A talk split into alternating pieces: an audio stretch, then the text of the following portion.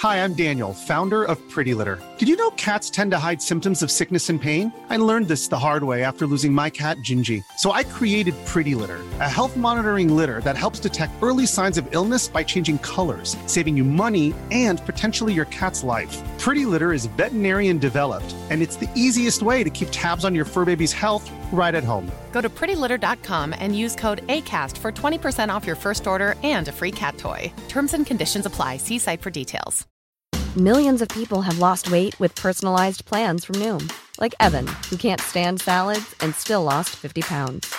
Salads, generally, for most people, are the easy button, right? For me, that wasn't an option. I never really was a salad guy. That's just not who I am. But Noom worked for me. Get your personalized plan today at Noom.com. Real Noom user compensated to provide their story. In four weeks, the typical Noom user can expect to lose one to two pounds per week. Individual results may vary. Hiring for your small business? If you're not looking for professionals on LinkedIn, you're looking in the wrong place. That's like looking for your car keys in a fish tank.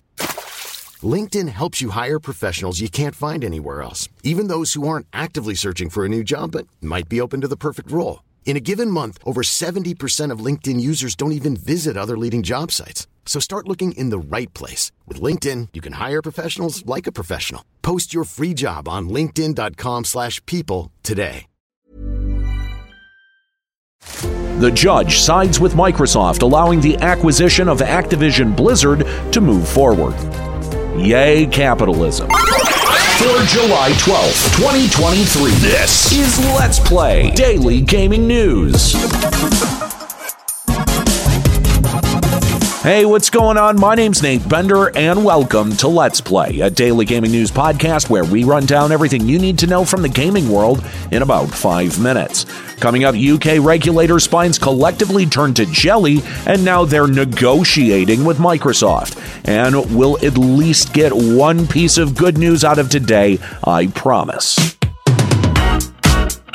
Yesterday, July 11th, Microsoft won in court against the Federal Trade Commission and was given the go ahead to acquire Activision Blizzard for $68.7 billion. The final decision was made by Judge Jacqueline Scott Corley after five days of hearings and nine days of deliberation.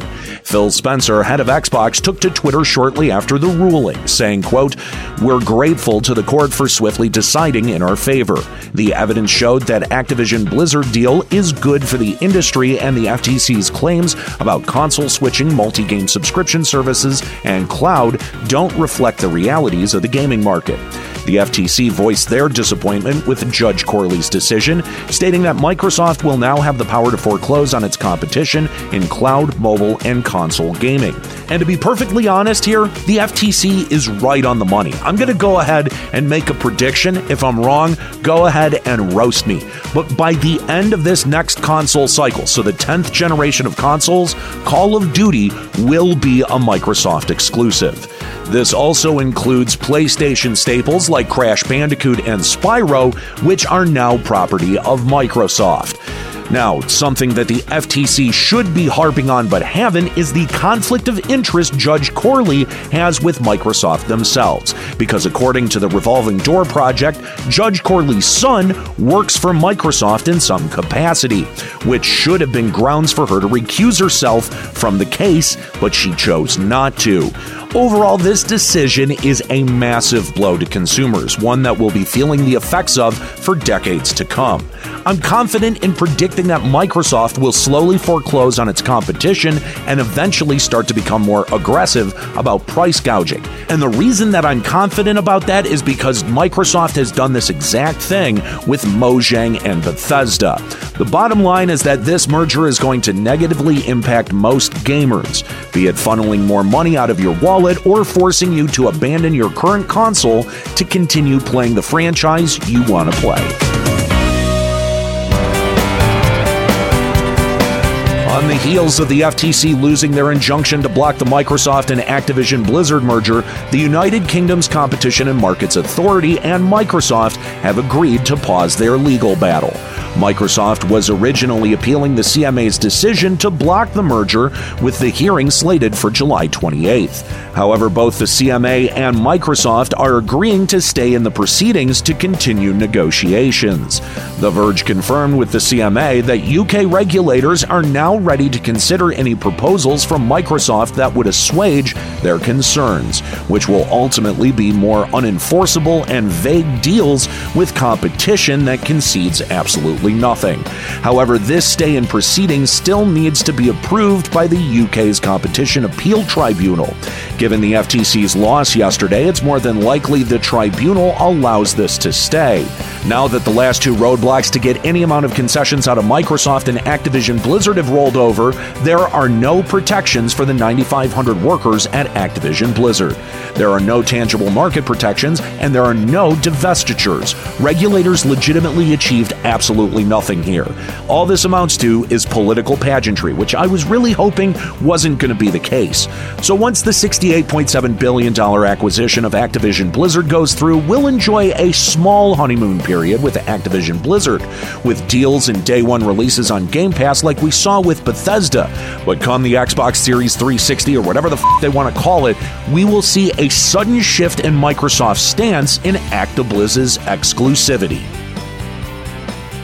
At the end of April, 144 Sega of America workers came together to petition the National Labor Relations Board for a union election. At the start of this week, though, the 144 workers at Sega of America finally cast their votes. And with the final tally coming to 91 in favor and 26 against and 27 abstaining, Sega of America employees formed the fifth U.S. based gaming union. Allied Employees Guild Improving Sega, or Aegis. For Sega's part in Aegis's formation, they have been very quiet, allowing their workers to unionize without any interference, unlike other studios like Activision Blizzard, who have been unabashedly union busting the entire time. It's assumed that Aegis will be seeking the previously stated goals at the bargaining table with Sega, asking for improved and stable benefits along with creating a clear path for workers to advance their careers and balancing workloads for all departments to, quote, end overwork at Sega of America. Overall, I'm glad to see that the unionization effort in the gaming industry hasn't subdued. While unionization in the gaming industry is only five unions strong with less than 1,000 developers, it's still phenomenal progress in a short amount of time. When Aaron and I started Let's Play in late 2021, unionization wasn't even a talking point in the gaming industry. And in two short years, we've seen a growing interest in the gaming industry to unionize, not just as studios, but even games media itself. So while it seems like progress is slow going, we are making huge strides from where we were just two years ago. All right, well, that's it for today's episode of Let's Play. Make sure you subscribe so you can come back tomorrow for even more video game news. Follow us on TikTok at Let's Play Gaming News and leave us a podcast review on Apple Podcasts, Audible, Podcast Addict, Castbox, Podchaser, and Amazon. Story selection and writing by Aaron Pillen. You can follow him on Twitter at Lloyd underscore RNG. You can follow me on Twitter at Nate Benderama and catch me streaming on Twitch at twitch.tv slash Limit Break Radio. My name's Nate Bender. Keep listening.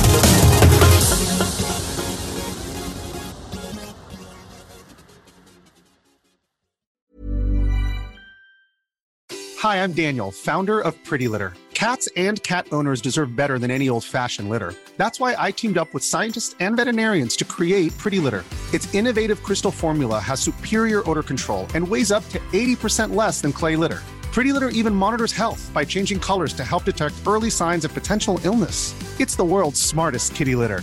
Go to prettylitter.com and use code ACAST for 20% off your first order and a free cat toy. Terms and conditions apply. See site for details.